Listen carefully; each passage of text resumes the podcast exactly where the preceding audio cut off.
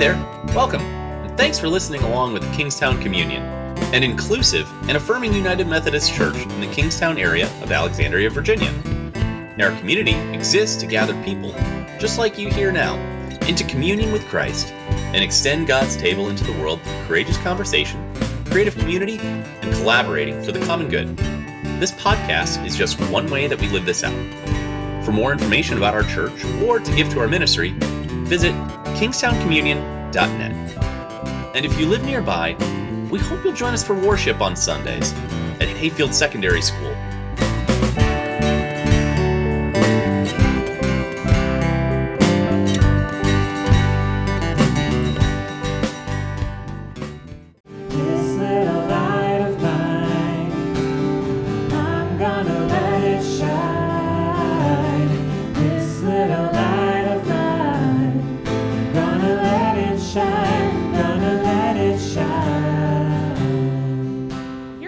For today, we're still in Mark, and you'll notice if you were here last week or you, uh, with the scripture from last week that it comes right off the hills. He, the right off the heels, off the hills too, are alive with the sound of music. Yes. Um, so the um, all, off the heels of last week's scripture about Jesus casting out the demons. So as soon as they left the synagogue, they entered the house of Simon and Andrew and James and John. Now Simon's mother-in-law was in bed with a fever. And they told Jesus about her at once. He came and took her by the hand and lifted her up. And then the fever left her and she began to serve them. That evening at sunset, they then brought to Jesus all who were sick or possessed by demons. And the whole city was gathered around the door. And he cured many who were sick with various diseases and cast out many demons. And he would not permit the demons to speak because they knew him. In the morning, while it was still very dark, he got up and he went to a deserted place, and there he prayed, and Simon, his companions, hunted for him. When they found him, they said, "Everyone's searching for you." And he answered, "All right, let us go on to the neighboring towns so that I may proclaim the message there also, for that is what I've come to do." And he went throughout all of Galilee, proclaiming the message in their synagogues and casting out demons. And this is the word of God for us, the people of God. Thanks be to God. So I'm going to show you this quote. I wonder if you've ever heard it before. "Preach the gospel, use words if necessary." People attribute it to Saint Francis of Assisi. Um, so most of you have heard it or some version of it. Um, I think it's now become kind of larger than life, and I'm not sure if Fran- um, Saint Francis actually said it. Um, first of all, there's no evidence that Saint Francis ever said it. Um, but I'm sure that if he did say it, he almost certainly did not believe what we have made it out to be. Well, while Saint Francis thought that the lives that we live, the light that we do, matters, he almost certainly believed also that words, the light that we actually speak from our mouth, also matters. We have to use our words, not just our actions, right? And so... Um, This has come, taken a life of its own. Throughout this season, we have been really focusing on, feasting on what it means for that light that is in us to shine, talking about the value to our faith and to our life and to the lives of others of invitation for the church. And for the future of the church, what Whatever church we want that church to look like. Think about it for a second. We started a new church here at Kingstown seven and a half years ago. We started this new church. And we, we started it saying that we wanted, we were aiming to be invitational for, for the people who had been previously hurt by the church. Invitational to all kinds of people on a whole spectrum of doubting all the way to the kinds of people that are very assured in their faith. But we wanted it to be a space where they all felt like they could come and not feel othered. People longing for the church to be courageous and creative and collaborative in a way that maybe the church is not always in this world. And so we started this series talking a little about this idea of what it means to be a witness, or Jesus, what Jesus meant by it. You're to be my witnesses in Jerusalem and Judea and Samaria and all the earth. We talked about what it means for that as we engage with Jesus' story and as we unpack our own story in light of Jesus' story, and what it means to put our faith on the line when the, the rubber of our values meets the road of our world, right?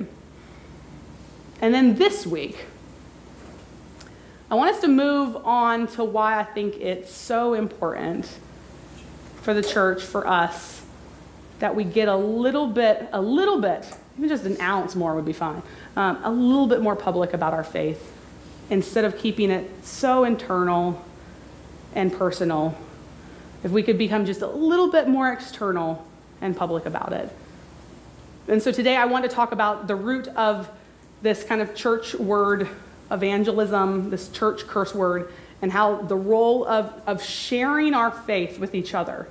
And I think actually it begins in this space, kind of like watching out for each other and how each other are experiencing um, God in this space, and how to be present for each other, even how to, to move on over on a seat when someone seems to have a tear roll down their cheek, and to be a person at that moment to um, maybe get up and get a tissue and say, um, sounds like you are going through something. Instead of just being the person five seats down, that's not engaging.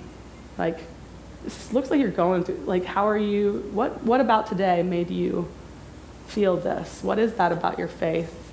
Um, it starts there, and then how it kind of overflows into all those other spaces of our lives, how speaking our faith um, can play this profound role in someone else's discovering of faith for themselves.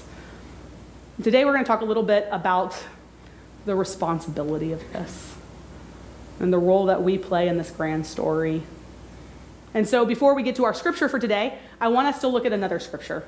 Um, and this one is with Paul um, in the early church.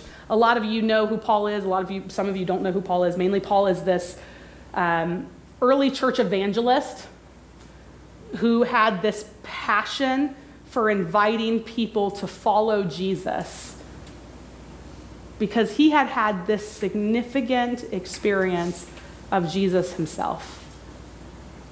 He's known for having started churches all over the Roman Empire, but pretty soon after, Paul knew that there was also this challenge, this deep challenge. Paul, on the other hand, believed that Jesus had, he had shattered all the barriers that kept people apart, that Jesus welcomed everyone. He believed that, and that there was this huge empire full of diverse and different people living in all these different areas, speaking all these different languages, and Jesus, and that Jesus welcomed all of these people.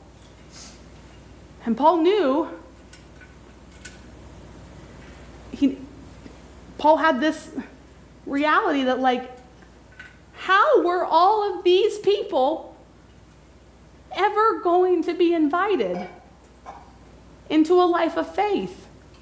If it's for everyone, my job just got so much harder. I don't have the capacity. How are all of these people now that are invited into this story ever going to hear of this? If Jesus welcomes everybody, but like, how are people going to know that? There was only one Paul, and there was this huge empire. And so in one of his letters to the Romans, he actually talks about this, like, realization that he has, that it's only one of me. And all, God, you just made, you just cracked this story wide open and made this list of people I'm supposed to reach so much larger. And how am I going to do that? And so let's look at it together. For now, there's no distinction between Jew and Greek. The same Lord is Lord of all and is generous to all who call on him. For everyone who calls on the name of the Lord shall be saved. But how in the world are they to call on one in whom they have not believed? And how are they to believe in one of whom they have never heard? And how are they to hear without someone to proclaim him? And how are they to proclaim him unless they are sent? As it's written, how beautiful are the feet of those who bring good news. Before we get to what I think this means for us, I um, let's talk about what Paul is actually saying here first. I I don't know I don't know if you caught it here, but the he, he starts with this sort of sentiment, this promise, this belief. He says there's no distinction anymore between Jew and Greek, which means there are no barriers anymore between who can be religious and who can't be religious. Everyone is therefore religious. Li- religious means, it, it, the root word of religious is ligament. It's what holds things together. Everyone has some way that they hold their worldview and their life together. What will yours be? There is no barrier anymore to who can be religious and who can't. It's not only for Jewish people, it's Or it, it's not only for Greek people. He said this is for everybody. And so he says that the same Lord is Lord of all and is generous to all who call on him. And in other words, this is this is a faith, faith where everyone is welcome. And that's like that's the bedrock of what we believe at Kingstown. That Jesus is Lord of all, is generous to anyone who reaches out and calls on his name. This is a movement for anyone, anywhere, at any time. Is they're all welcome to be a part of it. And that is a really cool thing to say to a world that desperately needs it. It's really, really pretty amazing. There's no other place where all are welcome. But then he gets to the challenge part. And this is the biggest challenge for us. He says, but, but you know, how, how are people ever going to know that? How are they to call on the one's name if they have not come to a place of believing in it? And how are they to believe in it if they have not heard it? And how are they to hear it if someone has not told them it? And how are they to proclaim unless there's people who are sent out to do it? It's one thing to say everybody's welcome, but how would they ever know?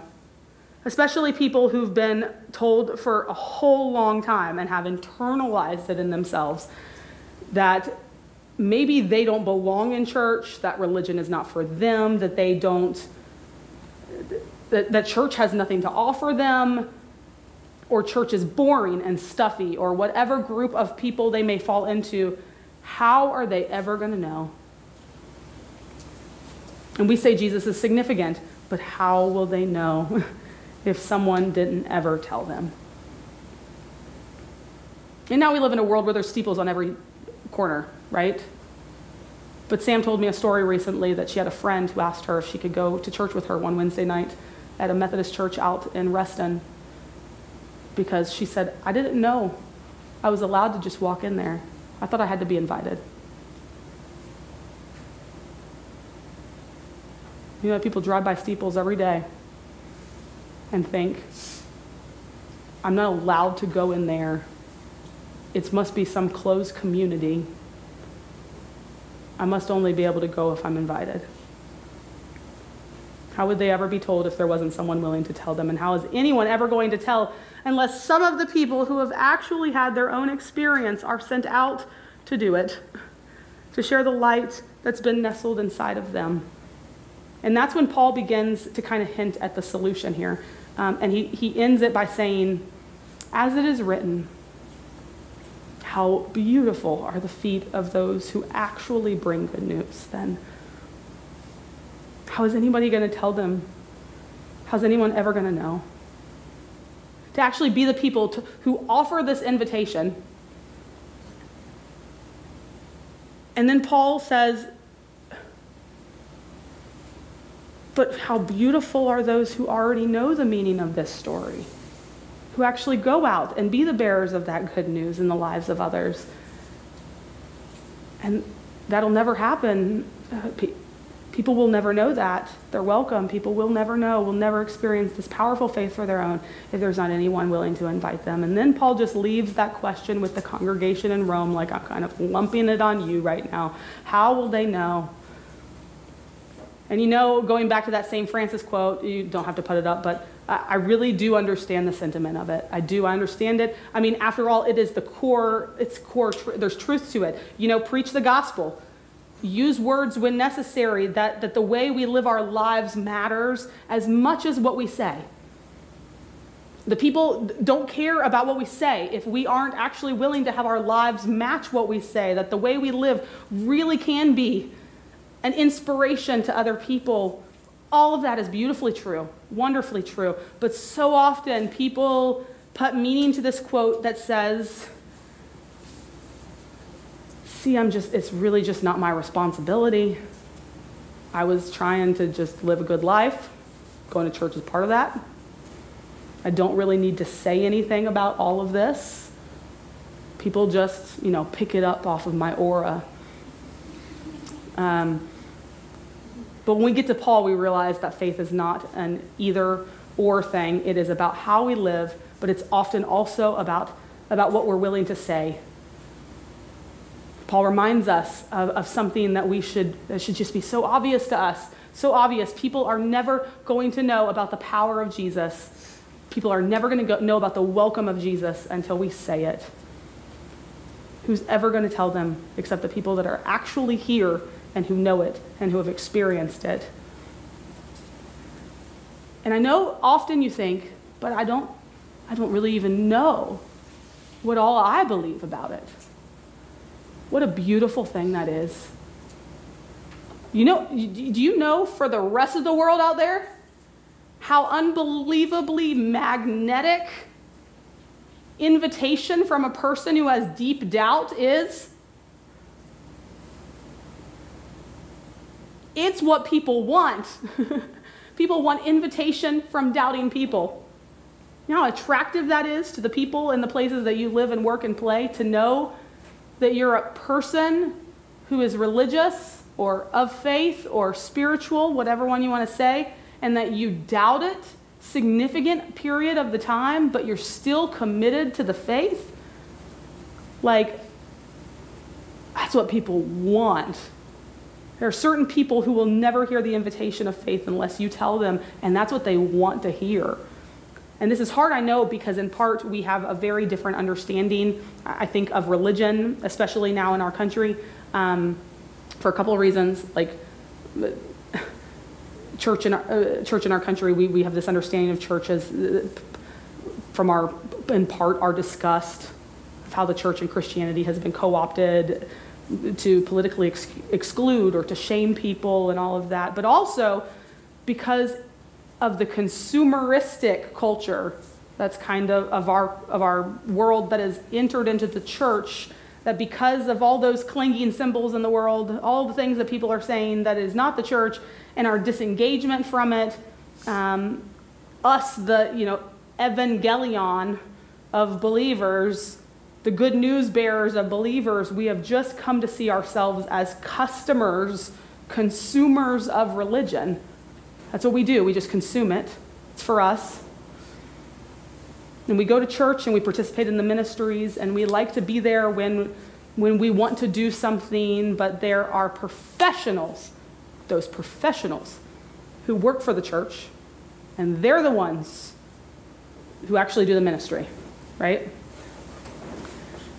And so this carries right over into our invitation when it comes to inviting someone else. We, that's really the job of the pastor or someone who works for the church, right? That's, that's what they do. It's certainly not the responsibility of someone like me, but here's the challenge. Oh, here's the challenge with that approach. Um, and this is where we get to our scripture from today. I don't know if you heard it uh, in Mark. Let's, let's take one last look at it. Um, As soon as they left the synagogue, they entered the house, the house there, and, and Jesus, you know, healed her and lifted her up. And that evening, he cured many who were sick, and he, um, he, you know, cast out demons from more people. And then we get this part after he does all this. Um, actually, go back because I think there's a core line that's really important there. Um, it says, and the whole city was gathered at the door now because of this. The whole city is gathered at the door waiting to hear what's next. Like, what is Jesus going to do next? Oh my gosh, the news of this is spread throughout the town. And then we get the next part. And in the morning, Jesus now is exhausted. He's done all the work. He's casted out some demons, and he's preached some good news, and he's healed people. And then he goes off to pray. And all these people are at the door wanting to know about this more. All the disciples are there, and, and Simon and his companions go hunting for Jesus. When they find him and they're like, hey, Jesus, everyone's searching for you. Instead of meeting the people at the door, like, and there, all these people who have heard this good news, who've seen these healings, have, have, have experienced God, they don't share what they just experienced. Instead they go, I'll be, I'll be right back. I'm going to go get the professional. And so they go and they go find Jesus. Everyone's looking for you, Jesus. He's the one that's, it's your turn now, Jesus. This is your job, Jesus. And he answers them. I think the us should be capitalized. All right, let us go on to the neighboring towns so that we might proclaim, so that I might proclaim, because this is what I'm, I'm, this is what I was sent to do, is proclaim this message. And then in parentheses, if you read anything else from Jesus, and you will do greater things than me. You will say greater things than I will say. Let's go. Let's all of us go. Here's the problem with this, this sort like let's run and get Jesus kind of thing. Let's leave it to the professionals' way of thinking. It's going to leave a whole lot of people out. A whole lot of people. Believe me. And like just believe me when I say. Trust me when I assure you that pastors don't really have much credibility with people who don't go to church. That might be like a little different, but I take the air out of a room faster than anything else. We don't tend to exude that kind of incredibly energetic, magnetic, attractive quality of doubt in the pursuit of God still. We don't exude that. We just, we exude assurance. I'm up here preaching, right?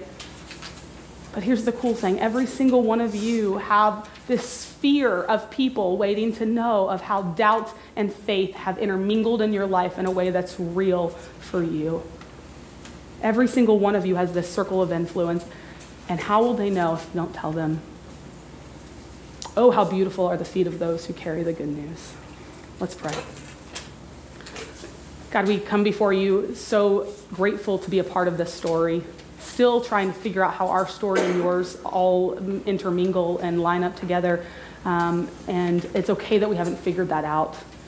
It's okay that we um, still doubt so much of the time. It's okay that we show up and we go through the movements. In fact, that's what real faith looks like, doing the movements of faith even before our, we've fully even internalized it. And there are so many other people that don't know that that's okay, that don't know that they can wrestle, that don't know who they can be, who they are. And there's so many people who have no clue what the church can be because all they've got just deeply, so deeply inset in themselves is whatever they once had. And so God, make us the beautiful feet, the beautiful light that shines and carries this news into the world. If it's not us, then who will it be? We pray this in the name of Jesus our Lord, who taught us to pray. Our Father who art in heaven, hallowed be thy name. Thy kingdom come, thy will be done, on earth as it is in heaven. Give us this day our daily bread, and forgive us our trespasses, as we forgive those who trespass against us. And lead us not into temptation, but deliver us from evil. For thine is the kingdom and the power and the glory forever. Amen.